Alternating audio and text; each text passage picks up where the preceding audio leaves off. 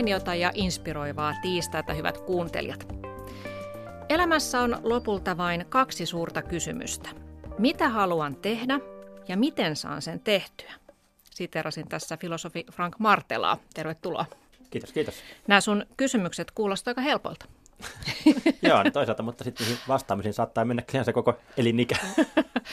Näinpä juuri, ja tämä on itse asiassa tiivistettynä myös tämän keskustelun aihe, että mitä oikeastaan haluan elämältä ja miten saan sitten sen tehtyä, mitä haluan. Muutosvalmentaja Maaretta Tukiainen, huomenta ja tervetuloa. Kiitos. Sinun ö, tällainen mantrasi puolestaan on, että pienet ihmeet saavat aikaan suuria muutoksia. Näin on. Mistä niitä pieniä ihmeitä nyt sitten löytää? No se, se voisi olla kolme eri, eri tapaa. Eli yksi olisi se, että, että joku isompi unelma tai tavoite, niin laittaa sen palasiksi ja miettii, mitä se käytännössä olisi sitten. Se voi tulla siitä, että tulee joku elämän kriisi, joka laittaa suunnan vähän uudella tavalla eri, eri asentoon. Tai sitten kolmas tapa on se, että yksinkertaisesti pysähtyy ja katsoo ympärilleen ja mm. näkee niitä pieniä ihmeitä. Mm. Ja sitten jos saa jonkun yhden pienen tavan muutettua, niin se voi vetää mukaansa myös sitten muita tapoja ja elämä alkaa siinä mielessä sitten muuttua. Eli pitää oivaltaa pienten askelien merkitys. Näin voi sanoa. Eikö mm. äh, filosofiassakin ole tästä ihan, ihan, ihan hyviä äh, tota, esimerkkejä vai kuinka Frank? Mm, ja itse asiassa tuosta, tuosta ajatuksesta, että tämä on se unelma palasiksi, koska usein ehkä meillä on joku sellainen niin unelma, että toi on se elämä, mitä me halutaan tulevaisuudessa elää, mutta me ei välttämättä mietitä, että mikä siinä lopulta on se, mikä meitä vetää, vetoo siinä, että mm. se, että pysähtyy oikeasti miettimään, että hetkinen, että se unelma on tommonen, että mulla on tommonen, tommonen asunto ja tollainen talo ja tommonen työ, sitten lähtee miettimään, että mikä, niin kuin, mikä siinä vetoo puolella, että ahaa, että se onkin se, että sitten vihdoinkin mun vanhemmat hyväksyykin mut, kun mulla on vihdoinkin se kunniallinen työ tai joku muu, niin sitten alkaa ehkä hahmottaa, että mikä siinä unelmassa lopulta on se, niin kuin se juttu, ja sitten voi ehkä myös huomata, että sen saman jutun voi saavuttaa jollain muutakin kautta, joka voi ehkä olla enemmän sinne itselleen ominainen tai helpommin saavutettava. Eli, eli tavallaan se itse tuntemuksen merkitys niiden unelmien saavuttamisessa tai pienten ihmeiden, nä- ihmeiden näkemisessä niin on olennaisessa roolissa. Mm, kyllä, ja itsensä tunteminen se ei ole helppoa, se vaatii aikaa. Mm. Maretta Tukiainen ja Frank Martella, te molemmat tapaatte työnne kautta, kun valmennatte yrityksiä, organisaatioita ja, ja yksityishenkilöitä muutokseen. Niin mitkä teidän kokemuksen mukaan yleensä ihmisillä on semmoisia tyypillisiä esteitä, että he eivät ole itse sitten saavuttaneet sitä muutosta? Hmm, siellä voi olla monenlaisia syitä, riippuen tietenkin sen ihmisen tai sen organisaation tilasta, mutta, mutta niin kuin yksi, yksi perimmäinen asia voi olla, että ei oikeasti ollakaan sitouduttu siihen muutokseen, eikä, eikä siihen löydy sitä motivaatiota. Sitten voi tietenkin olla, että ei ole myöskään niin kuin tietoa tai taitoa siitä, miten muutos tehdään. Tämä on hyvin tyypillistä organisaatioissa, että ei ole esimerkiksi esimiehiä valmennettu siihen, että ne ymmärtäisi, mistä muutos koostuu ja miten se saadaan niin kuin se muutos vastarinta käännettyäkin niin kuin muutosvoimaksi. Se on, se on haastava juttu ja, ja siihen tarvitaan ihan tekniikoita. Että mm. nämä voi olla niin kuin, semmoisia syitä. Ja sitten tietysti siihen liittyy paljon se, että meidän pitää kyllä pois oppia jostain. Ja mm. se on sitten sitä luopumisen kipua, ja se ei ole ihmiselle niin kuin aina kauhean helppoa se luopuminen, että, että me niin mielellään haluttaisiin vaan lisää kaikkea, mutta me mm. ei haluttaisi päästään mm. irti. Aikaa kuitenkin on rajallisesti vuorokaudessa, että jos lähtee, lähtee harrastamaan jotain uutta juttua, niin se tarkoittaa, että jostain, jostain se aika on pois, että joku, jää, joku juttu jää pois, mitä on aikaisemmin tehnyt sen tunnin tai viisi tuntia viikossa, mitä on tehnyt, niin pitää, pitää tiedostaa myös, että mistä luopuu. Kyllä. Mm. Ja vanhassa pysyminen on aina turvallista ja se on myös aivoille ekonomista, että aivot säästävät energiaa, kun ei tarvitse miettiä mitään uutta. Et se on helpompaa jäädä siihen vanhaan. Näin voisi sanoa, ja sitten toisaalta on myös niin, että eihän ihmislaji olisi selvinnyt sitten erilaisissa muutoshaasteissa, mitä on tullut vaikkapa ympäristön, ö, mietitään vaikka jääkausia ja erilaisia vaiheita, mitä tässä on käyty läpi kymmenien tuhansien vuosien aikana, niin, niin jos me ei oltaisi toisaalta pystytty muuttaa ja so, muuttumaan ja sopeutumaan, niin me ei oltaisi tässä. Niin kyllähän semmoinen seikkailuhalu on osa niin kuin ihmisyyttä. Että meillä on, niin kuin, jos katsoo pientä lastakin, niin sekin tavalla, että ei se pelkästään niin etsi sitä turvallisuutta. Turvallisuus on yksi perustarve, mutta toinen mm. perustarve on se, että pääsee kokeilemaan uusia, pääsee vähän haastamaan itsemään ja kiipeämään sinne jonnekin pöydän päälle, tai mikä nyt onkaan se puolitoistavuotiaalla, se tavallaan se haastejuttu, mutta mutta tavat ihmisen niin kuin yksi keskeinen ominaisuus on tavallaan se meidän halu hakeutua kohti uutta ja etsiä uusia kokemuksia ja vähän haastaa itseämme.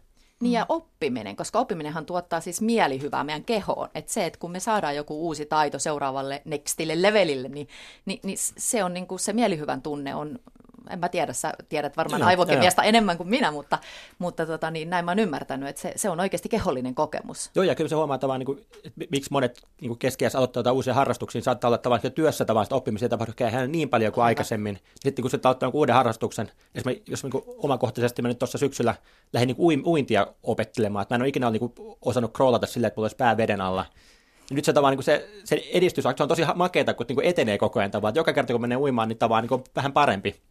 Sitten mä oon pelannut jotain salibändiä, mä oon pelannut tavallaan niin mistä, mistä on jostain kymmenvuotiaasta lähtien, niin ei siinä tavallaan niin enää tule sille samalla että semmoisia, niin että totta kai jotain pieniä oivalluksia tulee, mutta ei siinä samalla tavalla niin harppauksia tapahdu siinä oppimisessa. Niin tavallaan se on niin hauska, hauska hakeutua uusien lajien pariin ihan vaan sen takia, että siellä saa kokea sitä, niin sitä suurta oppimisen kokemusta, että nyt mentiin todella, todella eteenpäin tässä hommassa. Mm, kyllä. No entä mitä ajattelette siitä, että jos ihminen sitten kuitenkin on sen verran pelokas tai mukavuuden haluinen, että hän ei uskalla lähteä sille muutoksen tielle, vaikka hän tietää sisäisesti, että sille olisi tarvetta, niin mitä ihmismielelle tapahtuu pitkän ajan kuluessa? Jos toistuvasti ikään kuin ohittaa sen muutostarpeen ja junnaa vaan siinä samassa. Ei pelkästään mielelle, vaan myös keholle, että, että siinä tulee tietenkin sitä deprivaatiota voi tulla, mutta voi siis tulla ihan somaattisia kehollisia oireita, voi sairastua, sitten usein ihmiset ajautuu erilaisiin addiktioihin ja riippuvuus- ja välttelytoimintoihin, eli, eli aika paljon voi tulla kielteisiä kielteisiä niin kuin kerrannaisvaikutuksia. Ihminen voi myös tavallaan, niin tavallaan tulla sokeiksi sillä aseelle, jos sillä, sillä on ehkä joku tavoite, mutta sitä tarpeeksi monta kertaa on lyönyt päätään seinään eikä päässyt eteenpäin siinä, niin sitten vaan se niin kuin jollain tavalla sivuuttaa se ja unohtaa se, että puhutaan tämmöistä niin opittu, opittu avuttomuus, että selkeän tavalla ihminen ei enää pyrikään tavoittelemaan sitä hommaa ja itse asiassa niin kieltää, kieltää itseltään tavallaan tietoisesti, että hei, mm. ei, ei, ei ikinä ole tuommoista asiaa halunnutkaan. Mm. Joka sitten on tavallaan, sitten sit se, niin ehkä sit se, sit se purkautuu, että vaikka ihminen ei tietoisesti enää tavoittele sitä asiaa, niin se helposti sit purkautuisi tuommoiseen niin fyysiseen pahoinvointiin tai muihin, muihin tavallaan tämmöisiin oireiluihin, joita sitten paikataan jollain tämmöisillä niin kuin mm. päihteillä tai muilla tavoilla. Mm, kyllä, ja, ja vastustus ylipäätään kaikissa muodoissaan, niin se tuottaa aika paljon ongelmia sekä mm. niin kuin yksilötasolla, perheissä että sitten ihan yhteiskunnallisesti. Mm, kyllä. Mutta jos me lähdetään nyt palasteleen Maretta Tukiainen ja Frank Martela tätä muutoksen tekemistä, että otetaan nyt esimerkiksi ihminen, joka ei halua ohittaa tätä muutostarvetta, vaan haluaa jotain, johonkin elämän alueeseensa selkeää muutosta, niin, niin tuota, varmaan niin kuin Frank tuossa otitkin esille, niin ensiksi pitää miettiä se, että miksi haluan mm, mm. tätä muutosta ja mitä sillä saavuttaisi. Mutta tämä vaatii myös aika, aika tiukkaa rehellisyyttä. Ja myös sen miettiminen, että miksi nyt sitten olen ajautunut tähän mennessä elämässäni siihen tilanteeseen, että, että vaikkapa olen väärässä ammatissa tai, tai jotenkin epätyydyttävässä parisuhteessa tai ylipainoinen tai mitä tahansa. Mm. No, mutta siis toisaalta niin se, että se on tietenkin hyvä tiedostaa, että mitkä on ne syyt, miksi, miksi on ajautunut siihen tilanteeseen, mutta että on turha tavalla lähteä itseään niin sitten soimaamaan niistä, että mennyt on mennyt ja nyt turha itkeä, mm. kun maito on maassa. Että, että, että, että siinä mielessä se menneisyyden, niin kuin, menneisyyden takertuminen, niin sen pointti on ainoastaan se, että ymmärtää niitä syitä, että hetkinen, että nämä valinnat on johtanut tähän, joten tavallaan jos mä tekisin tuossa kohdassa eri valinnan, niin mä pystyisin tavallaan muuttamaan tätä, tätä kierrettä. Mm-hmm. Mutta vaan se, että se, että ei, se ei johda mihinkään, että ei itseään mm. syyttämään tai, tai, tai miettimään, että olipa tyhmä, kun olin 20 tein tuommoisen valinnan, että siinä, siitä ei hirveästi hyötyä. Mm. Ja ehkä myös semmoinen niin tosiasioiden hyväksyminen, joka tunnetusti on viisauden alku, niin, niin se semmoinen niin ta- tarkasteleminen jotenkin sellaisella tutkivalla mielellä, että todellakaan Joo, kyllä, ei, ei niin kuin soima, ei e, tuomitse, ei kategorisoi, vaan tarkastele. Ahaa, minun elämässäni näyttäisi olevan tällaisia asioita, että enpä, mitäköhän tämä voisi tarkoittaa, mitä mahdollisuuksia tässä voisi ki, niin kuin kiteytyä, minkälaisia uhkia tässä mun tilanteessa on, ja sitä kautta voikin saada niin kuin avaramman näkökulman siihen haluttuun muutokseen. On toisaalta kyllä myös sitä mieltä, että ei kannata lähteä hakemaan muutosta, jos ei ole oikeasti, niin kuin, että se on mun mielestä niin kuin aika siis sellainen iso juttu, että niin kuin sä äsken sanoit Frank, että jos, jos tekee toistuvasti niin kuin pettyy jossakin tai kieltää sen, niin siitä voi niin kuin seurata myös niin kuin sitä semmoista kielteistä kierrettä, että parempi olla lähtemättä, jos ei oikeasti niin kuin ole sellainen meininki, että nyt mennään, mm-hmm. nyt kokeillaan että lähdetään Aivan. liikkeelle. Että niin kuin, miksi pitäisi muuttua? Et useimmiten ihminen muuttuu vaan niin kuin u- aika lähellä sitä kohtaa, kun kipu ylittyy. Niin kun, mm. että jos mä jatkan näin, niin se on liian tuskallista, että se on tuskallisempaa kuin siitä muutoksesta aiheutuva epämukavuus. Eli, eli mm. tavallaan niin kun mä oon vähän tässä aika se kriittinen. Että, mm, mm. Niin kyllä se ehkä kannattaa olla aika kriittinen tavan, että miksi, miksi haluaa muuttua, että mitkä on, mitä, mikä on se juttu, mitä hän tavoittelee siinä uudessa unelmassa, mikä onkaan itsellä, että miettii, että miksi, miksi se on hyvä asia ja onko se, onko se mun oma unelmani vai onko se joku muun unelma, että onko se semmoinen, mikä mä oon oppinut katsomalla televisiota, että kaikki televisiossa näyttää olevan onnellisia, kun niillä on se juttu, vai onko se joku tulee mun vanhemmilta vai tuleeko se jostain mm. mun naapuri, naapurikateudesta vai mistä se tulee se niin kuin mun unelma, että niin olla aika, tietoinen siitä, että onko se varmasti se mun oma unelma vai onko se joku muun unelma. Ja tästä tullaan myös siihen, että yksi epä, miksi se muutos epäonnistuu, niin on se vertailu. Vertailu on tunnetusti lyhin tie helvettiin. Ei, sinne, ei sille tielle kansi lähteä. Sen sijaan pitäisi kääntää se katse itse ja sinne tosi syviin niin kuin kerroksiin omassa persoonassa ja siinä omassa elämänkokemuksessa ja siinä tarinassa, millainen se sun kokonaisuus on, koska kukaan muu ei voi olla just se kuin sinä. Että mm. tavallaan ei kannata ajatella niin kuin liikaa ulospäin, vaan nimenomaan niin kuin mietiskellä rauhassa ja ottaa aikaa tutkia itseä. Nyt on viime vuosina puhuttu paljon konmarituksesta, että siivotaan asunto niin kuin aivan alkutekijöihin ja kaikesta turhasta tavarasta luovutaan, mutta tässä muutosprosessissa varmaan pitäisi tehdä sellainen mielen konmaritus, eli mm, mitkä mm. asiat mua, mulla vie liikaa tilaa, mm, mitkä on mm. turhia, mitkä kuormittaa mua, mistä, mille mä haluan enemmän sitä tilaa antaa. Ja usein, niin kuin, musta tuntuu, että usein niin se, että kirjoittaa asioita paperille on myös aika hyvä tapa jäsentää niitä omia ajatuksia. Tavalla, että niin ajatukset pyörii päässä, mutta kun niitä kirjoittaa paperille, tavat, siinä on, mm. on, niin kuin, on satoja erilaisia harjoituksia, mitä voi tehdä liittyen, liittyen omiin unelmiin tai omiin niin päämääriin. Eikä sillä niin välttämättä ole niin väliä, että mikä se, mm. mikä se tarkkaan ottaen se harjoitus on. Mutta pää, niin se mun mielestä isoin inputti siinä on se, että kir- tulee kirjoittaa niitä juttuja paperille, ja näkee ne tavan silmien edessä, että ahaa, tommosia asioita mä tässä tulen kirjoittaneeksi, niin sekin auttaa jo niin tavan jäsentämään sitä omaa ajattelua ja, ja miettimään, että mitkä on niitä mun omia juttuja mä teen aika usein semmoisen vuosipiirakan, semmoisen niin ympyrän, ja katson, että mitkä on ne isoimmat tärkeät asiat, jotka mä haluan toteuttaa sen vuoden aikana. Ja sitten mä niin kuin väritän niille ikään kuin paloja siitä, että nämä vaatii näin paljon tilaa mun vuodesta. Ja sitten niin kuin lähden sen jälkeen vasta katsoa, että mitä muuta mä voin tehdä. Et esimerkiksi tällä hetkellä mä kirjoitan kolmea kirjaa. Se on tosi paljon. Mun täytyy sanoa aivan valtavan monelle asialle ei ystävien jopa syntymäpäiville, kaikenlaisille kivoille, joita haluaisi tehdä. Mm. Mutta koska mä haluan sitä niin paljon ja se tuo mulle niin suurta iloa, kun mä kirjoitan, niin sitten mä oon valmis tekemään sen. Mutta mm. jos mä en niin kuin, että mun pitää joka päivä miettiä, että onko mä tavoitteessa ja näin, ja sitten kun mulla on semmoinen syventymisaika, että mä oon kuuden viikon tämmöisellä kirjoitustauolla, sen jälkeen alkaa taas aktiivinen niin kuin se ö, tavallisen työn vaihe, niin, niin sit pitää pystyä myös vaihtamaan niitä erilaisia moodeja siinä omassa vuodessa, jos se on mahdollista, jos tekee sellaista työtä. Toi on kyllä ihaltavaa kurinalaisuutta. Ja siis suunnitelmallisuutta ennen kaikkea. Niin mun mielestä tuossa niin kuulostaa fiksut just se, että sä oot tehnyt sen valinnan tavallaan. Että ehkä mm. niin se, mikä meitä vaan niin rasittaa ja kuluttaa on tavallaan se, että jos me ei tehdä sitä varsinaista valintaa, että, mm. että niin tuntuu, tuntuu, tuntuu, että olisi kiva mennä sen synttäreille, mm. olisi kiva kirjoittaa sitä kirjaa ja kaikki, kaikki tuntuu kivalta, mm. mutta sitten ei tehnyt sitä valintaa, niin sitten niin sit kärsii, koska kuitenkaan kaikkea ei pysty tekemään. Sitten mm. sitten jompikumpi juttu jää tekemättä ja sitten, sitten harmittaa, sieltä, on, siellä, on siellä synttäreillä ja harmittaa, kun ei kirjoita, tai kirjoittaa ja harmittaa, kun ei ole synttäreillä. Mutta se paras olisi tavallaan, että oikeasti niin miettii läpi ja niin tekee sen valinnan. Sitten okei, okay, nyt mä oon valinnut, että nyt seuraavan kahden kuukauden aikana mä keskityn tähän, joten mä, val, niin mä hyväksyn sen, että asioita jää pois. Ja tavallaan selkeän tavallaan se ei harmita samalla tavalla niin kuin ne pois jääneet asiat, kun on niin kuin tietoisesti tehnyt sen valinnan. Eli mm. ei lapun käyttö. Ei, mm. ei.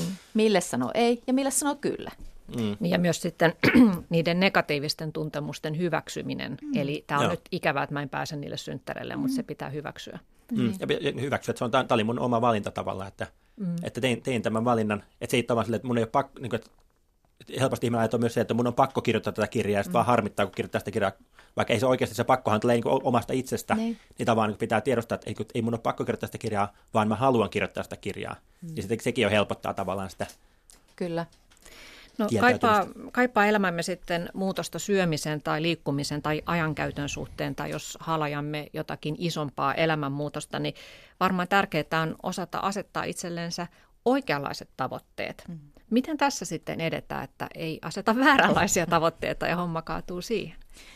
No varmaan se lähtee sieltä arvoista, että tarkistaa sen, että se tavoite on niiden arvojen mukainen. Sitten niin kuin, sit ihan tämmöisiä teknisiä ö, juttuja, että sen pitäisi olla myönteisessä muodossa, aktiivimuodossa, ihan niin kuin tämmöinen yksi lause, missä on presence, että että niin kuin, minkälaista se toiminta on ja sitten niin kuin katsoa, että millä tavalla sitä mitataan. Eli nämähän on ihan tämmöisiä niin kuin teknisiä asioita. Ö, tosi tärkeää mun mielestä on pohtia, kun palataan vielä siihen ko- mielen konmaritukseen, että mitä minä todellakin suljen pois. Hmm. Ja sitten minusta tärkeää on myös, että jos se, jos se tavoite on joku iso ja kaukana, niin miettiä, että miten se voisi jakaa johonkin niin palasiin, että mikä on niin se juttu, mitä mä voin saavuttaa tässä niin ensi viikolla tai kuukauden päästä. Mm. Että vaikka se, se lopullinen päämäärä olisi ehkä siellä vasta kahden vuoden päästä, niin niin tavallaan ei sitä jaksa pelkästään sen voimalla mennä eteenpäin, mm. jos ei siinä välissä ole mitään semmoisia niin välitavoitteita tai välipalkintoja. Tosi hyvin sanottu, että, että tavallaan muutoshan on prosessi, ja se prosessi pitäisi niin kuin itselleen tehdä näkyväksi. Eli mitä vaiheita siinä on, minkälaiset välipalkkiot siinä on, minkälaiset sanktiot. Jotkuthan sanoo, että niin kuin ne laittaa itselleen sanktioitakin, että jos mä en saavuta jotain, niin sitten mun täytyy tehdä jotakin ikävää tai, tai jotain näin. Ja sitten niin kuin se tuki. Eli vertaistuki on niin kuin aika niin kuin semmoinen asia, mitä ei tarpeeksi huomioida. Eli voitko sä sitoa jonkun ystävän, joka tarkistaa sitä aina niin kuin vaikka kerran viikossa mm, soittaa mm, mm. sulle, että miten nyt menee, ja sä joudut niin kuin raportoimaan hänelle sitä sun muutoksen etenemistä.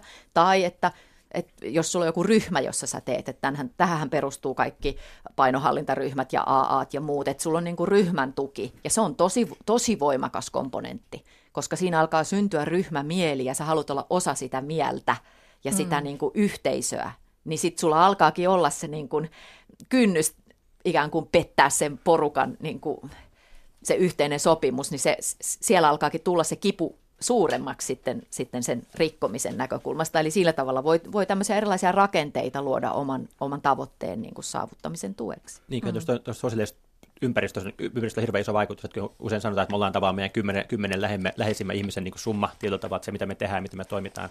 Ja just miettii jotain tosi isompi elämänmuutoksia, jos haluaa vaikka luopua alkoholista, niin onhan se tavallaan silleen, että jos sä, jos sä menet hengaamaan sen sun, sun vanhan ryyppyremmin kanssa, ei kukaan pysty sillä tavalla luopumaan, että nyt, nyt lopetan juomisen, mutta menen tuossa to, hengaamaan niiden kanssa, että tuossa ne juo mun ympärillä ja minä tässä en juo. Ja se ei, niin kuin, en usko, että kukaan ikinä ole siinä onnistunut. Mm. Että se vaatii nimenomaan sen sosiaalisen ympäristön vaihdosta, että etsiikin ympärille yhtäkkiä kymmenen ihmistä, jotka, joilla on kaikilla sama päämäärä kuin mulla, että mm. luopua siitä alkoholista, niin sitten yhtäkkiä se ryhmä, ryhmäpaine Kyllä. ja ryhmän tuki voi auttaa, auttaa niissä vaikeissa hetkissä, että on se joku tyyppi, jolle voi soittaa sillä vaikealla hetkellä, että nyt, niin kuin, nyt tuntuu tosi pahalta. Ja sitten on se joku tyyppi, joka on käynyt sen saman prosessin läpi, joka tietää, miltä susta tuntuu, joka, jonka kanssa pystyy puhumaan siitä. Niin sillä on iso merkitys. Että kyllä niin kuin uskoisin, että mikä tahansa isompi muutos, niin se on, jos, jos onnistuu löytää joku toisen tyypin, joka tekee sitä samaa muutosta, käy läpi ja saa siltä tukea, tai joka on käynyt aikaisemmin sen läpi, niin sillä voi olla niin kuin ihan ratkaiseva merkitys siinä onnistumisessa. Mm. Tähän tuota ryhmän voimaan niin tuli muutama vuosi sitten todistusta.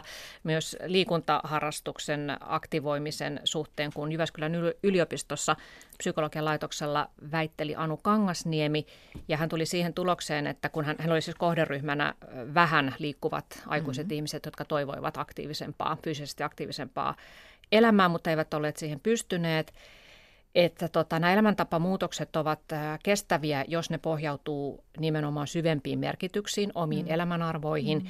Ja hänen tutkimuksessaan testattiin, että miten tällainen arvo- ja hyväksyntäpohjainen lähestymistapa, jota tehtiin niin ryhmätyöskentelynä, että miten se vaikuttaa näiden ihmisten ö, muutoksen onnistumiseen. Ja, ja siinä tuli kyllä hyviä tuloksia, että kun ryhmässä pohdittiin, että mitä kukin haluaa sillä muutoksella saavuttaa, minkälaiset ovat tämän ihmisen omat tarpeet ja toiveet ja käsitys oikeasta ja hyvästä elämästä, niin tällä tavalla saatiin näitä ihmisiä sitten Joo. ryhmän kautta aktivoitua siihen ö, fyysisesti aktiivisempaan elämäntapa muutokseen. Ja, ja sitten, että jos on ö, hyvin vähän liikkunut aikaisemmin, niin sitten pienetkin muutokset ovat hyviä, jos ne on pysyviä. Mm. Eli sinnekin voi olla, pitää olla tyytyväinen, että saa pienenkin muutoksen. Kyllä. Mutta tapaatteko te sitten koskaan sellaisia asiakkaita, kun tästä oikeasta tavoitteen mm. muodostuksesta on puhe, niin tota, et joiden itselleen asettamat tavoitteet ei selvästi vaikuta oikealta, että on esimerkiksi vaikka ihminen, joka sanoo, että hän haluaa edetä urallaan, mm. mutta tämä hänen tavoitteeseensa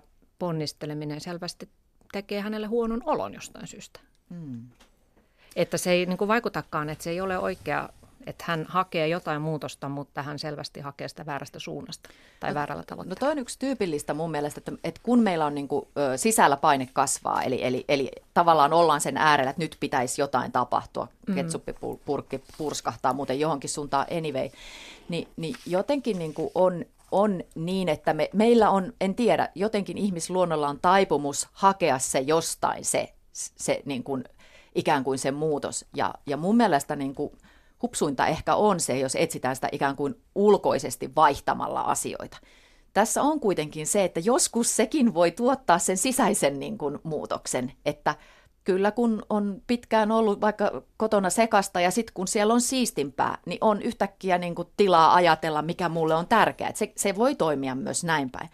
Mutta kuitenkin aika usein me tehdään niin, että me laitetaan talot, urat, miehet, vaimot, perheet, ympäristöt, kaverit vaihtoon ja ajatellaan, että sillä se siitä paranee. Mm, mm. Ei se parane, kun meidän mukana tulee kaikki ne meidän omat ajatukset, jotka on niin kuin ylipäätään ajanut meidät siihen, missä me ollaan. Eli niin kuin jotenkin se semmoinen sisäänpäin kääntyminen ja hetkeksi tosiaan sen tar- tosiasioiden tarkastelu, niin se, on, niin, se olisi se lähtökohta.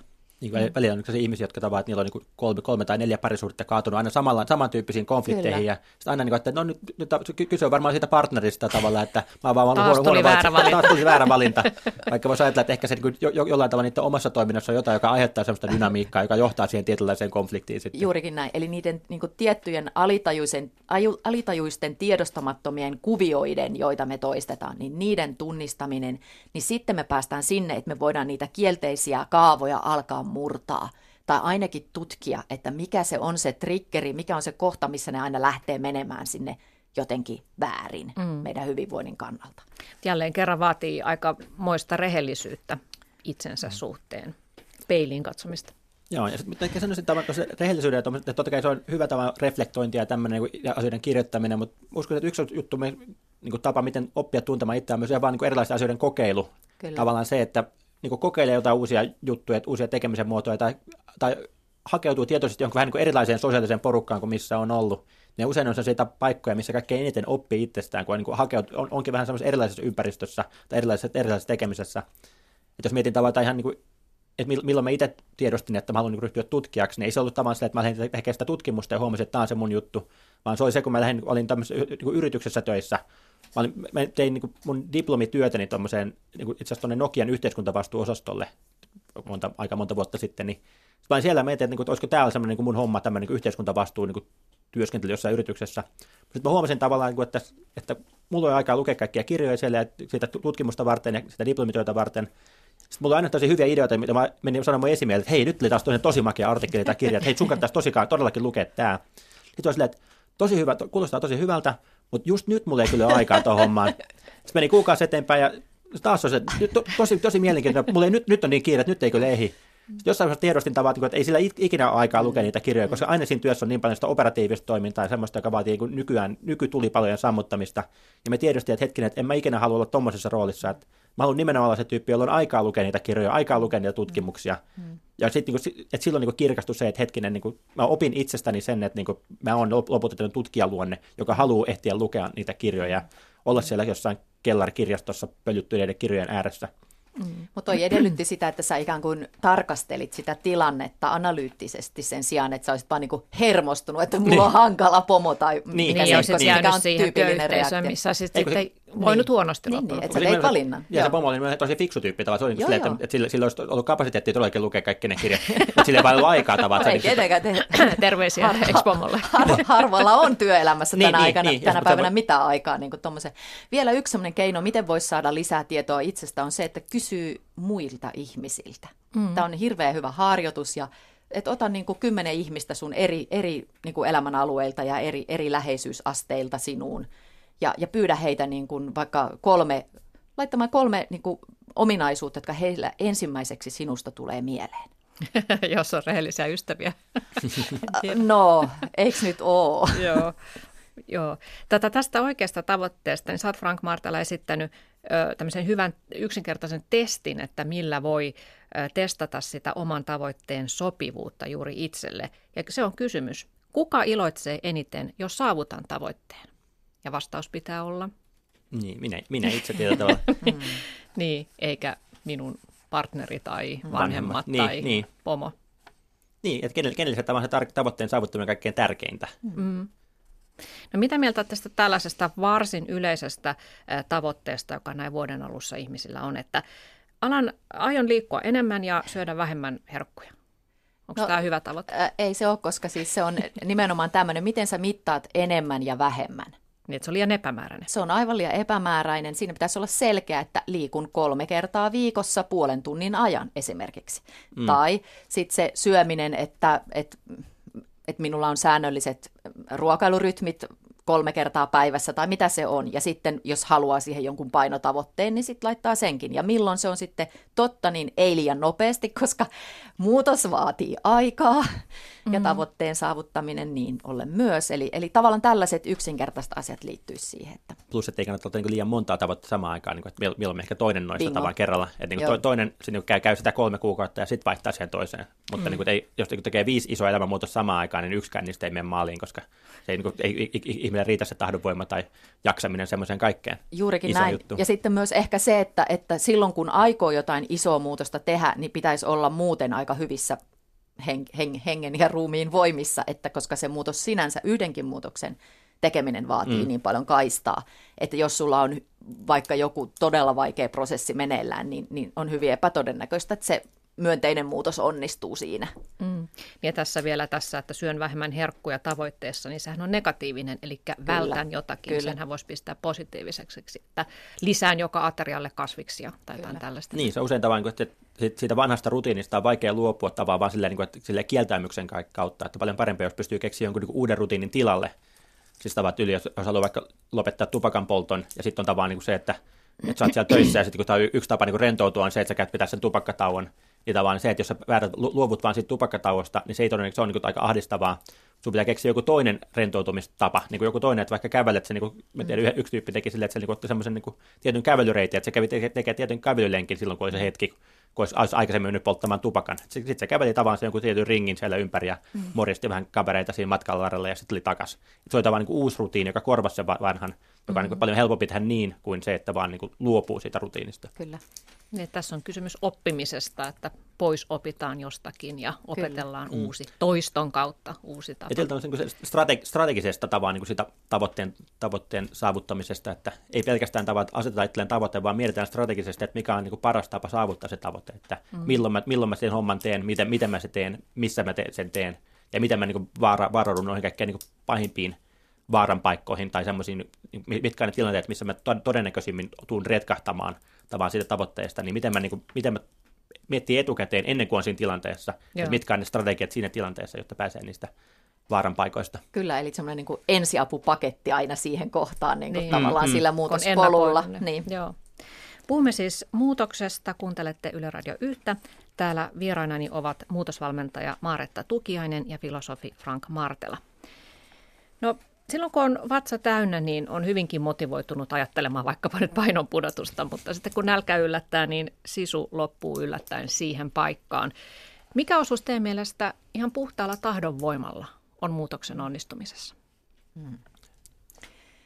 No tahdonvoimakin on myös monia asioita, siis että si- si- siihen niin kuin sisältyy paitsi se sitoutumiskyky ja, ja niin kuin se tavoite, tavoiteorientoituminen ja fokus, fokuksen ylläpitäminen, pitkäjänteisyys ja näitä, mutta on myös niin kuin tutkittu, niin kuin Frank varmaan pystyy kohta vielä lisää selventämään, että, että, että päivässä meillä on tietty määrä sitä tahdonvoimaa ikään kuin olemassa. Ja, ja, ja, ja jos, jos sitten mietitään, että minkä takia ihminen tekee loppuyöstä usein hyvin typeriä valintoja, me, me luetaan uutisista, kuinka joku poliitikko retkahtaa epäilyttävään toimintaan viittavalle 12 yöllä, kun se on tehnyt koko pitkän päivän, niin, niin ikään kuin sit sillä ei enää se järki ja voima riitä siihen, että se toimisi vielä sen viisi minuuttia järkevästi sen vuorokauden puolella. Eli tavallaan niin kuin, äskeiseen muutoksen onnistumiseen viitaten, niin me tarvitaan sitä, sitä sitkosuutta sinne. Että kyllä totta kai sitä tarvitaan myös. Niin, on, on varmasti tilanteet, jos niin se tahdonvoima on niin se ratkaiseva, mutta niin kuin tavallaan tietyllä tavalla, jos haluaa sen muutoksen saada aikaiseksi, niin mitä vähemmän se on tahdonvoimasta kyse, niin se parempi, että mitä enemmän saa sen tavan sen ympäristön esimerkiksi tukemaan sitä sun tavoitetta. Siis tavallaan, jos mun tavoite on vaikka se, että mä en syö niin jotain donitseja, niin tavallaan se, että jos mun pöydällä on donitsi, niin kun mä istun koko, koko työpäivän läpi, niin se on aika raskasta. Että se on siinä koko ajan, koko ajan se Donitsi tuijottaa mua, että syö mut, syö mut. Eikö kilvoittelu ole hyväksi? niin tavallaan se olisi paljon fiksumpaa, että se Donitsi olisikin jossain kaapissa, josta mun pitäisi hakea se, tai se olisi vielä, se olisi vielä siellä kaupassa tai jossain muualla. Niin tiltavan se, että mietitään, mm. että miten se niin ympäristö mm, suunniteltaisiin semmoiseksi, että mä tarvitsen mahdollisimman vähän tahdonvoimaa siinä arjessa sen tavoitteen saavuttamiseksi. Mm-hmm. Mutta äh, luin tässä kesällä yhden todella hyvän kirjan, sen nimi on äh, The, The Subtle Art of Not Giving a Fuck. Emme käännä sitä nyt tässä suoraan su- suomeksi, mutta, mutta siinä oli ihan loistava pointti, että, että jos sä haluat jotakin saada aikaiseksi, se edellyttää väistämättä, että sulla on kykyä niin kun keskittää energiaa johonkin tekemiseen, jossain asiassa kehittymiseen, eli myöskin jonkin verran sen kivun paineen ja muun sietämiseen. Eli koska kärsimystä on joka tapauksessa jonkin verran elämässä, niin ei, ei ole realistista ajatella, että sitä ei ole ollenkaan. Mm. Vaan valitse se kärsimys johon haluat sitoutua, joka tuottaa sulle ehkä eniten mm, iloa. Mm, mm. Niin kuin, onhan se totta, että eilen jumahti niskat, kun olin kirjoittanut 12 tuntia putkeen, niin meni ihan niin, kuin niin jumin, mä että ei tässä ole mitään järkeäkään. Mutta sitten mä ajattelin, että no kyllä mä tätä niin paljon mieluummin teen, kuin että mä olisin tällä hetkellä jotain vaikeaa muutosprosessia vetämässä jossain organisaatiossa, joka ei halua muuttua. Niin mä ajattelin, että no hei, että happy choice. Mm. Tota, sä otit Maretta tuossa esille tämän tahdonvoiman, että sitä ikään kuin on tietty määrä ja sitten se vaan lopahtaa mm. jossain kohtaa päivää tai yötä. Niin tästähän ollaan vähän eri mieltä psykologian kentällä, mm. että, että onko se tahdonvoima ikään kuin lihas, jota pitää treenata tai se väsähtää, että se on ikään kuin tiimalla se, joka vai, vai mitä te ajattelette, että onko se joku tietty määrä, voiko sitä treenata vai onko niin, että loppujen lopuksi ihmiset, jotka onnistuu muutoksessa, niin sillä tahdonvoimalla ei päästä kuin johonkin tiettyyn pisteeseen asti. Toi, toi, toi niin psykologista tosiaan on, se on, siitä on vähän niin kuin kiista ollut viime vuosina tavalla, että semmoinen Roy Baumeister-niminen professori on niin siitä tehnyt aikaisemmin paljon sitä tutkimusta siitä, että yhdessä aktiviteetissa käytetty tahdonvoima niin vähentää sitä seuraavassa aktiviteetissa. Käytetty, aktiviteetissa. Mm. Yksi klassinen tutkimus, mikä se teki, oli semmoinen, että, että tyypit laitettiin huoneeseen, jos niille annettiin tavan, se huoneessa oli kulho retiisejä ja kulho niin kuin tämmöisiä juuri uudista nostettuja suklaakeksejä puolelle porukassa sanotaan, että, niin kuin, että saat syödä retiseen niin paljon kuin haluat, mutta älä koske suklaakekseihin. Ja toiselle porukalle sanottiin, että saat syödä suklaakekseihin niin paljon kuin haluat, mutta älä koske retiseihin. Ja se niin yllättäen kävi ilmi, että niin valtaosalla ihmisillä tämä, niin tämä suklaakekseistä kieltäytyminen oli niin tavallaan raskaampaa, kun niin kuin siinä juuri uunista tulleena leu, mm. se tuoksu leyhähteli ympäri huonetta. Sitten meni toiseen huoneeseen, jos niiden tehtävä oli tämmöinen, niin kuin tämmöisen käsipuristiminen, puristaminen, semmoinen, mitä käytetään käsilihasten treenaamiseen. Sitten katsottiin, että kuinka pitkään jaksaa sitä puristaa. Ja sitten kävi ilmi, että se porukka, joka tavallaan oli, oli tässä edessä, edellisessä huoneessa joutunut kieltäytymään siitä suklaakeksien syömisestä, jakso tehdä tämmöistä fyysistä aktiviteettia niin kuin vähemmän aikaa kuin se porukka, joka, joka ei joutunut kieltäytyä siitä suklaakekseistä. Mm. Se Baumeister ja sen kumppanit on tehnyt niin tämmöisiä satoja tämmöisiä, tämän tyyppisiä tutkimuksia, joissa niin näyttää osoittavaa, että, että siinä tahdonvoimalla on tämmöinen niin lihasmainen komponentti, Mm. Mutta jos viime... oli vain enemmän verensokeria. Niin, no. mutta siis tämä on, tää, tää on itse asiassa on, että niinku se verensokerin taso, sitten meidän niinku väsymyksen taso, unen, un, uni, takana olevan unen määrä, tällaiset asiat vaikuttaa siihen. Totta kai, niin kuin me kaikki tiedämme, meidän suorituskykyyn vaikuttaa aika moni asia. Ja sitten se, että kuinka paljon meillä on jotain henkistä stressiä kuormittamassa meidän ylipäätään meitä elämässä sillä hetkellä. Että, että nämä kaikki vaikuttaa.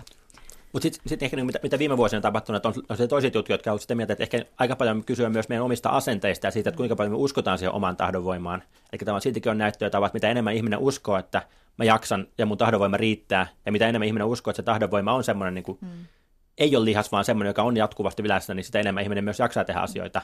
Ja sitten tästä on ollut iso debattitava, eikä semmoista ehkä voisi sanoa, että mitään, mitään yksiselitteistä lopputulosta ei ole vielä tavan tutkimuksessa, että, niin että molemmat osapuolet on tehnyt uusia tutkimuksia, joissa ne on pyrkinyt niin osoittamaan sen oman näkökantansa oikeellisuuden, ja sitten se keskustelu on vielä käynnissä. Mutta kyllä se näyttää että vaikka se konsensus tuntuu olevan tavallaan, että meillä jonkunlainen tämmöinen lihaskomponentti siinä on, mutta, niin kuin myös, et, mutta samaan aikaan pitää muistaa, että se, se ei ole pelkästään kyse lihaksesta, vaan myös, siitä, aika paljon myös meidän asenteesta. Että voisi sanoa, että se on niin kuin puolet siinä on lihasta ja puolet siinä on niin asennekysymystä. Ja jossakin tilanteessa tavallaan, että, niin kuin, että että joskus tavan kyse on vain siitä, että me ei, niin kuin, me ei vaan jaksa tätä, me ei vaan viitsitä tehdä jotain asiaa, että niin kuin me luovutetaan vähän liiankin helposti, mutta on myös tilanteet, jossa tavallaan meidän tahdonvoima voi oikeasti tavallaan, niin että jos me tarpeeksi pitkään keskittyneesti tehdään jotain juttua, niin ei me vaan jakseta samalla lailla, mm. se tehdä. Että... Mm. Mä haluaisin tuoda tähän yhden uuden näkökulman, tai me ollaan sitä vähän puhuttu, mutta siis motivaation rakenne. Se, minkälaiset asiat meitä niin kuin pohjimmiltaan motivoi. Niin tästä on olemassa aika paljonkin erilaista tutkimustietoa, ja, ja yksi, yksi on sitten tämmöinen tota, niin RMP-profiili, että ajatellaan, että tutkimuksiin perustuen 16 erilaista ikään kuin motivaatiota meillä kaikilla on, ja ne on eri järjestyksessä ja eri vahvuisia meillä kaikilla. Ja tota, on, on todennäköisempää, että sä onnistut sellaisessa toiminnassa tekemään muutoksen, joka liittyy sun sinne perusmotivaatio niin kuin top-listalle. Että mua kiinnostaa tällaiset asiat, nämä asiat motivoi mua. Esimerkiksi, jos sua jos sä oot vaikka statusorientoitunut ja sua kiinnostaa ja motivoi se, että sulla on se joku auto tai kiiltävä kello tai mikä se onkaan se sun statuksessa, niin on todennäköistä, että jos siihen sun tavoitteeseen liittyy tällainen asia, niin sä saavutat sen ehkä todennäköisemmin. Kun taas joku toinen, jolla on niin kuin vaikka idealismi, ja sosiaalinen oikeudenmukaisuus on erittäin voimakas motivaattori. On aika ymmärrettävää, että se ihminen motivoituu tosi paljon siitä, että se saa kirjoittaa, puhua niistä aiheista, se haluaa tehdä sellaista, joka niin kuin lisäisi sitä hyvin, hyvinvointia tasaisesti kaikille. Eli tavallaan tällaiset, niin kuin sen tunteminen, että mikä mua motivoi ja mi, mikä on niin kuin mulla voimakas ää, ää, ikään kuin sen tahdon ja toiminnan suunta – niin, niin mm. se voi auttaa itse asiassa aika paljon myös ymmärtämään sitä, että missä sitä muutosta voi saada onnistumaan ja tahdonvoimaakin luju, luju, lujasti siihen sitten valjastamaan. Joo, kyllä mä, mä just itsekin tällä tieltä, meillä on niin kaksi tuttua. Toinen on tämmöinen ehkä sisäinen motivaatio johonkin tekemiseen ja toinen on se tahdonvoima. Sisäinen motivaatio, silloin kun meillä on joku vahva sisäinen motivaatio johonkin tekemiseen, sen tekeminen itsessään vetää niin meitä puoleensa. Että me, niin kuin, mm. me niin kuin, ei me tarvitse käyttää mitään tahdonvoimaa sen asian tekemiseen, koska Kyllä. se asia vetää meidän puoleensa, että me melkein tarvittaisiin tahdonvoimaa, jos me se tekemättä. Kyllä. Jos on tarpeeksi innoissaan jostain soittamisesta tai jostain liikuntalajista, niin tavallaan sitä niin haluaa tehdä sitä vaikka väkisinkin tavallaan, sitä ärsyttää, jos ei pääse sitä tekemään. Sitten se tahdonvoima on ehkä enemmän se komponentti, ja sitten kun on niin niitä juttuja, mitkä, mit, mitkä ei välttämättä vedäkään meitä niin paljon puolensa, ja miten saadaan työnnettyä itsemme tekemään niitä hommia myös. Mm. Ja, on, ja sitten tietenkin se kysymys, että, vaikka, mm. että mikä tämä se tavoite on, niin mitä enemmän sen tavoitteen saa niin kuin kierrettyä sen oma, omien niin kuin niiden motivaatiotekijöiden ympärille, niin sen parempi se on. Että... Kyllä. Ja sitten tietysti sekin on viisautta, että osaa siitä, jos sitä tavoitetta saavuttaakseen tarvitsee myös tehdä jotakin sellaista, joka ei itselle ole luontevaa, niin voiko joku muu tehdä sen? Voiko siihen saada apua jostain? Voiko, voiko sitä jollain tavalla sitten, että miten, miten niin kuin sen kanssa, että sunhan ei kaikkea tarvi itse tehdä. Mm. Sitten tästä ehkä just vielä tästä vielä vähän niin kuin oma, omakohtainen esimerkki tästä, just, että miten sitä motivaatiota voi niin kuin lisätä. Että muistan joku, joku, tai mulla oli pitkällä mielessä, että mä haluan niin joku vuosi juosta maratoniin. Mutta sitten aika lenkköily on ikinä ollut se mun niin kuin juttu tavat. Mä tykkään paljon enemmän tämmöistä niin joukkueurheilua, selkeästi se, mikä, mihin mä, mihin mä olen sisäisesti motivoitunut. Sitten että kyllä nyt pitää se maratonkin jossain juosta, niin sitten mä, se, se, mitä mä keksin tavallaan, oli niin yksi niin kuin mikä lisäsi mun motivaatio, se, että mä lähdin juoksemaan sitä paljain jaloin, tai lähdin lenkkeilemään paljain jaloin, koska mä aina tykännyt, tykännyt olla paljain jaloin, tai aina kesäsin lapsena, mä olin niin kuin niin. koko kesän läpi aina paljain jaloin, ja aikuisenakin tavallaan niin, niin paljon kuin vaan niin kuin kehtää sosiaalisten normien puitteissa olla mm. paljain jaloin. Sitten mä lähdin, niin että okei, lähdetään lenkkeelle paljain jaloin, niin se tuntui heti paljon niin kuin se veti paljon enemmän, enemmän puoleensa se ajatus siitä, että men, menepä juoksemaan tuonne ulos paljain jaloin, kuin se, että mä olisin mennyt sinne lenkkareiden mm. kanssa. Ja tämmöinen tava, niin kuin, tavallaan aika triviaali sivuseikka siinä kokonaisjutussa tavallaan, niin se lisäsi huomattavasti se mun, niin sitä sisäistä motivaatiota siihen tekemiseen. Mutta miksi, muutoksen... miksi, niin ja miksi ihmeessä halusit juosta maratonia, jos et tykkää juoksemisesta? Ei, mutta kai, siinä piti ehkä vaan niin näyttää itselle, että sen pystyy tekemään. Että kai se, tunt, niin kuin, että se jotenkin tuntuu, että joku vuosi pitää semmoinen, semmoinen tehdä. En tiedä. Musta oli ihana esimerkki siitä, miten muutoksen voi tuunata itsensä näköiseksi ja oloiseksi. Eli mm. että tota, voi, sitä, voi sille maratonille treenata paljonkin jaloin. Eli se on musta, musta inspiroivaa, mulle motivoivaa, niin mä teen sen näin. Ja, ja siitähän Joo. siinä muutoksessa on myös kysymys, että se on meidän näköinen, meidän arvojen mukainen, meidän motivaatiorakennetta niin kuin hyväksi käyttävä ja optimaalisesti eteenpäin sitä kautta menevä. Mm. Niin ja vielä tästä tahdonvoimasta, että sehän ei vaan ole jotakin, joko, jota meillä joko on tai mm. ei ole, vaan siis siinähän on kysymys kyvystä tehdä valinnoissa sellaisia valintoja, jotka pohjautuu niin omiin arvoihin että, tai mm. siihen omaan tavoitteeseen, että joka kerta valitsee sen, että palveleeko tämä nyt sitä mun tavoitetta vai ei. Öö, ja, ja sitten, että jos se tavoite on liian epämääräinen, niin mm. ei siihen mikään määrä tahdonvoimaa sitten mm. riitä, koska ei ole mm, oikein sitä mm. selkeää suuntaa, ei selkeitä valintatilanteita. Joo, mikä, toi, mitä kirkkaampi niin. tavoite, niin sitä helpompi sitä on tavoitella. Mm. No mitä sitten ajattelette tilanteesta, mikä on varsin monelle varmasti tuttu, että yrittäjä yrittää vaikkapa nyt niitä terveellisimpiä elämäntapoja mm. ja ponnistelee, niin miten pitää motivaatiota yllä sellaisessa alhokossa, että tuntuu, että mikään ei muutu, ei tässä mm. tule mitään tuloksia, ei saa mitään palkintoa siitä ponnistelusta? Yksi on tietenkin se, että yrittää tehdä sitä itse prosessista mahdollisimman mukavan tavan, jollain tavalla saada sitä, niin kuin, että että se palkinto siellä tulevaisuudessa on yksi juttu, mutta miten tehdä siitä prosessista semmoisen, joka tuntuisi silleen, että, että siinä olisi mahdollisimman vähän sitä kipua ja mahdollisimman paljon semmoista niin kuin miellyttäviä itseä, itseä palkitsevia elementtejä jo siinä mm. niin kuin itse tekemisessä sitä ja, kohti. Ja ehkä sitä voisi kuitenkin tarkastella, että, että mitä kaikkea, onko, onko mä ehkä oppinut jotain muuta tässä prosessissa. Että jos tämä tavoite ei ole nyt edennyt, niin onko joku muu tavoite edennyt? Ja niin kuin nä, yrittää katsoa sitä niin kuin useammasta eri näkökulmasta, vähän niin kuin ruohonjuuritasolta, nostaa linnun perspektiivi, äh, kysellä kavereilta, että no mitä tämä mun meininki nyt niin kuin on teistä vaikuttanut ja, ja pyytää apua, tukea, erilaisia vaihtoehtoja. Eli, eli tavallaan kyllähän, kyllähän niin kuin semmoinen niin näkökulman vaihtamisen taito on myös äärimmäisen hedelmällistä melkein missä tahansa asiassa ja tilanteessa sen mm. harjoittaminen. No meillähän monesti hoetaan tätä, että ole itsellesi arvollinen, tällaista mantraa.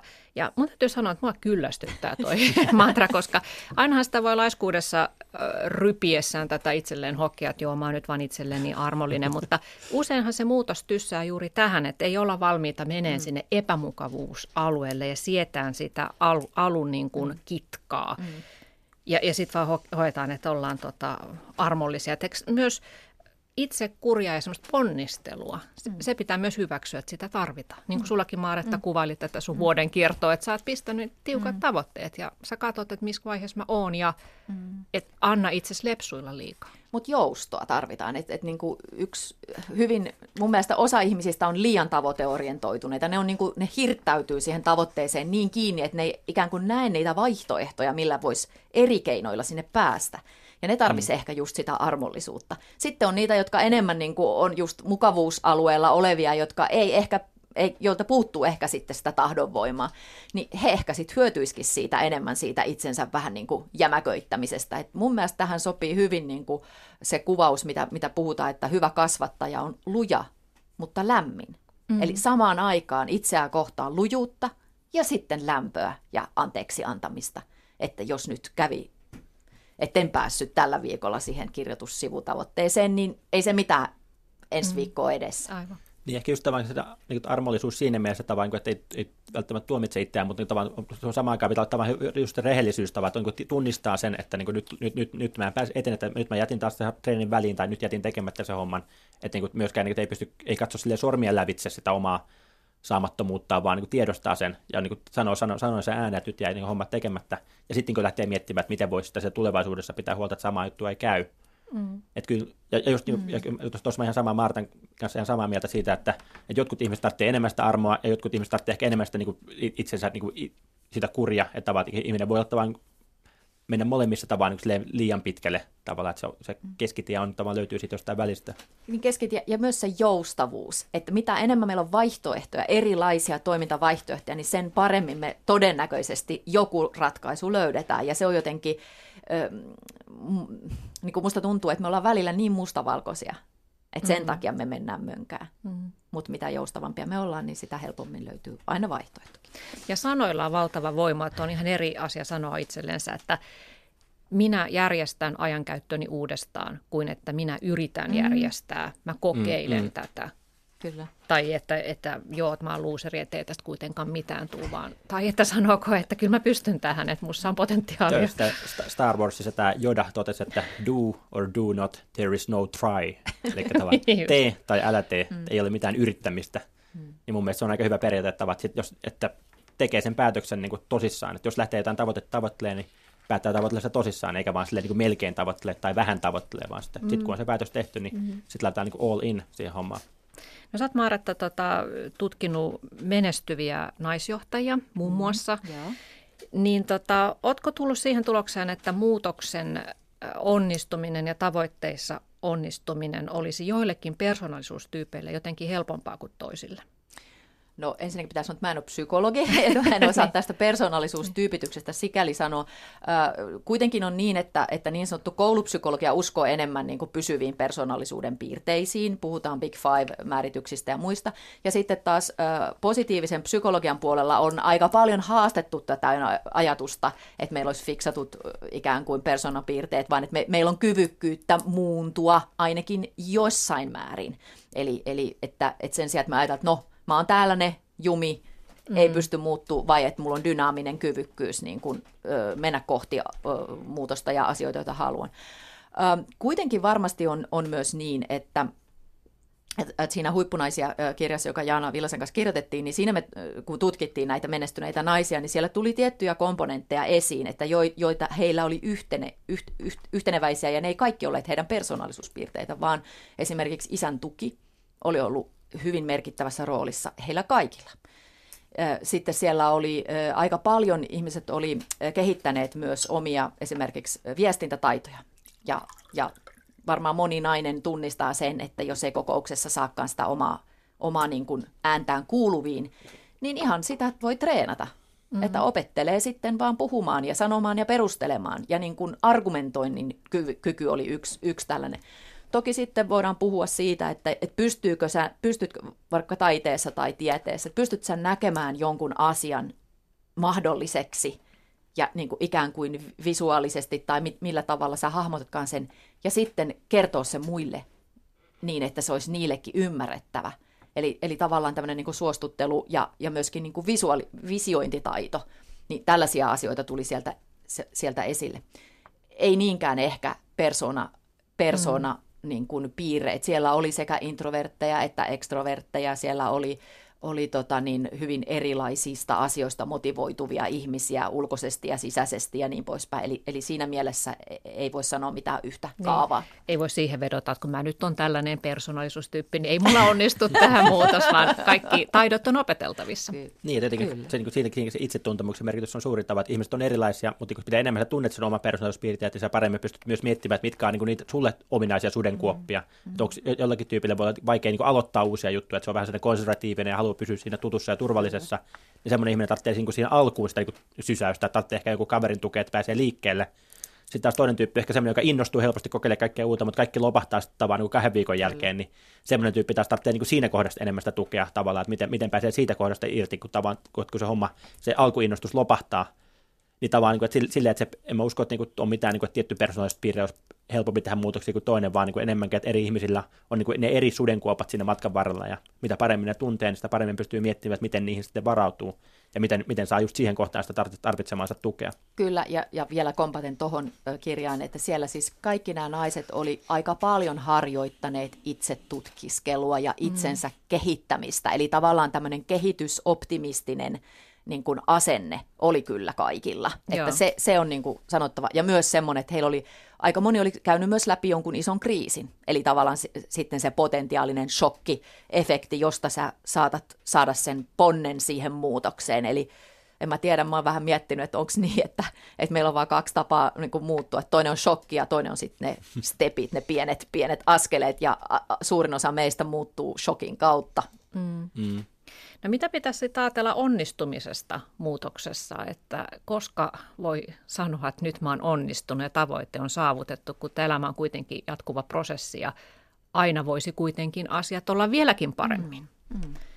Ehkä se mittari on kuitenkin sit se ihminen itse, niin, että mitä on se on tyytyväinen. itselleen tavoitteeksi asettanut ja miten se on itse tyytyväinen ja voi hyvin. Mm. Mutta kun monesti esimerkiksi jotain naisten lehtijuttuja lukee näistä tämmöisistä elämäntaparemonteista, mm. niin niissä on joko, tai yleensähän ne on aina onnistumistarinoita, mm. että ei koskaan kuule sellaisista, että no tämä nyt ei mennyt niin kuin Strömsössä eikä tullut yhtään mitään tästä. Ja sitä varmaan paljon myös niin melkein onnistumisia, että niin asettaa tavoitteeksi joku tietty juttu ja pääsi niin kuin, niin kuin 70 prosenttia matkasta päässä, mm. mutta ihan sinne loppuun asti päässä, niin on sekin tava jo niin kuin sitten monta askelta parempaan suuntaan. Niin. On kyllä, mutta mä oon samaa mieltä tuosta, että tämä niin moka-kulttuurin niin kuin merkitys pitäisi nostaa ihan uudestaan niin kuin, ikään kuin uudenlaiseen tarkasteluun, koska virheistähän me opitaan. Mm. Mm, mm ollaanko me ikinä opittu siitä jotain erityisen paljon, jos hirveän hyvin menestyy? E, ennemminkin ainakin omassa elämässäni niin on ollut juuri niitä kohtia, missä on tapahtunut jotakin katastrofaalista. Ja sitten kuitenkin niin, että ne on yleensä niitä suurimpia lahjoja. Mm. Sitten niin kuin vähän ajan päästä niin tarkasteltuna. myöhemmin. Niin. Joo. Niin. Ja usein tavallaan, sitten ehkä on, on harha myös, että kun me katsotaan muita ihmisiä, me usein me nähdään vaan ne onnistumiset tavallaan. Niistä ihmiset julistaa sosiaalisessa mediassa, mutta ei ne mm. niissä epäonnistumista mainitse siellä sosiaalisessa mediassa. Että niin. kun itse on tuossa tutkimusalalla tavallaan mukana, niin siellä esimerkiksi joku apurahat on tavallaan semmoinen, että ihmiset hakee apurahoja sitten kun ne saa apurahan, niin sitten julistaa, että hes, nyt mä sain tämän koneen, koneen säätiön apurahan niin. tai kulttuurirahaston apurahan sitten niin me ei koskaan nähdä, niin kuin, että, aa, niin kuin, toi näyttää tosi menestyvältä tutkijalta, mutta me ei ikinä nähdä, että on niitä kymmentä apurahaa, mitä se ei siinä matkan varrella saanut, mit, mitä se haki, mihin se panosti se hakemukseen, mutta jotka on vaan mennyt läpi. Tavallaan, mm. niin kuin, että se semmoinen niin avoimuus siinä että, siinä, että kuinka paljon siinä matkan varrella on niitä epäonnistumisia. Että, Joo. että jotkut tutkijat on tehnyt viime aikoina tämmöisiä, tämmöisiä niin epäonnistumis-CVitä, että mitä, mitä kaikkea, että ei pelkästään... Hain näitä, niin, en saanut ihan niin, näitä, näitä, näitä, näitä apurahoja en saanut, näihin, näihin leht, leht, art, lehtiin lähetin artikkelin ja ne, ne hylkäsi mun lehteni. Niin, ja ne listat on pitkiä ja tavallaan, ja se on niin kuin lohduttavaa nuoren tutkijan näkökulmasta nähdä että okei, että toikin huipputyyppi, jolla on noin paljon kaikkia huippujuttuja, niin lopulta senkin on niin epäonnistunut noin ja noin monta kertaa siinä matkan varrella. Mutta toi on loistava tapa tehdä näkyväksi se työ, jota mm, sen mm, mm, menestyksen eteen on tehty. Ja tämä on niin kuin myös yksi tapa niin kuin pysyä tyytyväisenä siinäkin tilanteessa, jossa joku asia näennäisesti ei mene maaliin. Koska siis kuitenkin se työ, mikä me tehdään, sehän sen tuottaa sen menestyksen lopulta. Ja jos mm. me ei itse ikään kuin nähdä sitä sillä arvoa muulloin kuin silloin, kun se maali tulee, mm, niin mm. E- eihän meidän elämässä oikein mitään mieltä. Mm. Koska osa tutkijan elämää on tehdä apurahahakemuksia, se on keskeinen osa sitä. Joo, joo, kyllä elämässä kannattaa oppia rakastaa sitä prosessia, koska tämä se lopullinen maali, niin ei, sitä, ei se ole välttämättä se kaikkein paras juttu. niin. Filosofi Frank Martela ja Maretta Tukiainen, niin jos ajatellaan sitä, että elämänmuutoksen tarve lähtee usein unelmoinnista, on joku haave tai unelma, ja nyt on viime aikoina paljon ilmestynyt unelmakarttakirjoja ja sellaisia muita oppaita, jotka avittavat tässä haaveen toteuttamisesta, niin miksi aina pitäisi olla niitä unelmia ja haaveita? Tuleeko siinä myös onnellisuusharha tai ansa, että koskaan ei voi olla nyt tyytyväinen, vaan aina pitäisi tavoitella jotain seuraavaa hmm. astetta? No mun mielestä ei pidä tavoitella yhtään mitään. Ja samaan aikaan kuitenkin niin, että jos ihmisellä ei ole toivoa mitään tulevaa kohti, niin, niin useimmiten silloin hän saattaa olla jonkinasteisesti masentunut. Tai mm. sitten hän kieltää itseltään jotakin, niin kuin, että et minä en voi edes tavoitella sellaista tai ei kannata, tai että se on niin kuin tämmöinen ikään kuin defenssimekanismi. Mm. Eteenpäin on eläväisen mieli. niin. Mutta on se totta ehkä, että nykykulttuurissa välillä on tavallaan semmoinen, että ei saa olla onnellinen ennen kuin on saavuttanut tämän ja tämän ja tämän jutun, että mm. joka voi aiheuttaa semmoista niin. tyytymättömyyttä nykytilaa, joka ei välttämättä ole niin millään tavalla hirveän jär, järkevä asia. Että siinä mielessä vaan välillä olisi hyvä niin kuin ymmärtää, että, että aina, aina vaan se elämä ei tarvitse olla niin kuin, just semmoista kuin jonkun julkiksen elämä ennen kuin se voi olla onnellista, vaan niin sitä voi olla hyvinkin tyytyväinen onnellinen just siinä nykyisessä elämäntilanteessa. Mm. Ja toi oli niin hyvin sanottu, mun mielestä ehkä se suurin elämänmuutos onkin siinä, että näkisi, että mikä tässä on hyvin ja miten mä voin elää niin kuin sovussa tämän elämän kanssa, jos mä oon tämän elämän niin kuin itselleni valinnut. Ja, ja sitä kautta se iso muutos voi tapahtuukin niin kuin sisäisesti ja näennäisesti ulkoista muutosta ei tapahdu ollenkaan. Mm. No itsensä palkitseminen sitten siinä, että on päässyt tavoitteeseen eteenpäin, niin se on varmaan myös tärkeää. Miten te itse palkitsette itsenne, jos joku projekti on mennyt maaliin tavoitteiden mukaisesti? No mä pidin, mä pidin juhlat, kun kirja oli toisiksi myydyin, myydyin tietokirja lokakuussa, niin mä pidin juhlat ja kutsuin sata ihmistä sinne. Mm. Hmm, mitenhän palkitse? No ehkä joskus iltapäivä, iltapäivällä ottaa jotain kar- karkkia, kun saa, saa vastattua sähköposteihin. tai siis ehkä just niin, että jos, jos miettii itse sitä omaa työpäivää, niin se, se kirjoittaminen on niin se, mistä, mistä tykkää eniten, ei sitä tarvitse hirveästi palkita. Mutta tavallaan sitten sit, kun iltapäivällä tulee niin niitä kaikkea semmoista muuta semmoista, pitää vastata sähköposteihin ja sun muuta hommasta, niin niissä tavalla usein ehkä tarvitsee silleen, että okei, nyt mä, niin, niin yksi on ehkä semmoinen, että ottaa sen tietyn ajan, siis tavallaan, että jos sanotaan, että mulla on niin vaikka niin kuin, että inboxissa on 50 sähköpostia, se tuntuu niin mahdottomat urakat lähteä niitä kaikkiin vastaamaan, niin sitten laittaa itselleen, että okei, nyt mä vastaan sähköpostiin seuraavan puolen tunnin ajan, sitten mä pidän tauon ja syön tämän pätkiksen. Niin sitten mm. okei, sit, sit, sit, sit sä pystyt niinku puoli tuntia ke- te- tekemään intensiivisesti keskittyä siihen hommaan, sitten se puoli tuntia ohi, sitten sä otat sen tauon, mm. avaat sen pätkiksi ja sitten se maistuu paljon paremmalta kuin se olisi maistunut sitten puoli tuntia aikaisemmin. Kyllä. Että se voi olla tosi, tosi pienikin juttu, että niin, ja sitten kun on saanut sen luvun, joka on ajatellut, että mä saan kolme lukua tänään kirjoitettu, mä laitan pukin siihen kohtaan, että se on nyt valmis. Niin se on mulle palkinto. Mä tiedän, että mä oon siinä aikataulussa ja se riittää. Mm, sä pidät näitä to-do-listoja.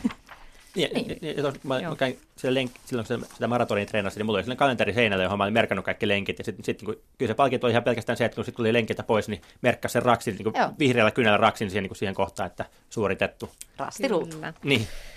Frank Martala ja Maretta Tukiainen, kiitoksia kun tulitte Yle Radio yhteen ja tiivistelmänä varmaan se, että itsetuntemus on hyvästä, se on muutos ei onnistu, ellei tunne itseänsä ja niitä mahdollisia karikoita ja osaa niitä ennakoida.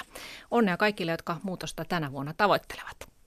Hyvää päivänjatkoa, hyvät kuuntelijat.